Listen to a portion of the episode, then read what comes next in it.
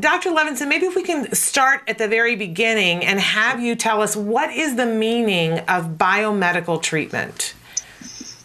Well, biomedical treatments are um, interventions that take into account all of the, the medical underpinnings of a problem. And in the context of something that's seemingly not medical, like a neuropsychiatric disorder, there's uh, a clear need to establish that there are underlying causes that may trigger the problems that we're seeing that show up as a psychiatric symptom or a behavioral symptom.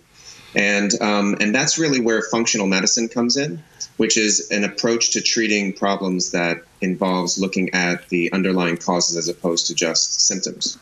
So when we think about um, autism, which has a, a, a, multifactorial etiology, a set of causes that comes from a variety of different places, um, it's a it's a syndrome that affects multiple systems, and this is what we've known in the field for the better part of almost two decades. But now the white paper science is starting to show up and establish that there are serious medical complications that are sometimes undertreated, undiagnosed in children who are on the spectrum.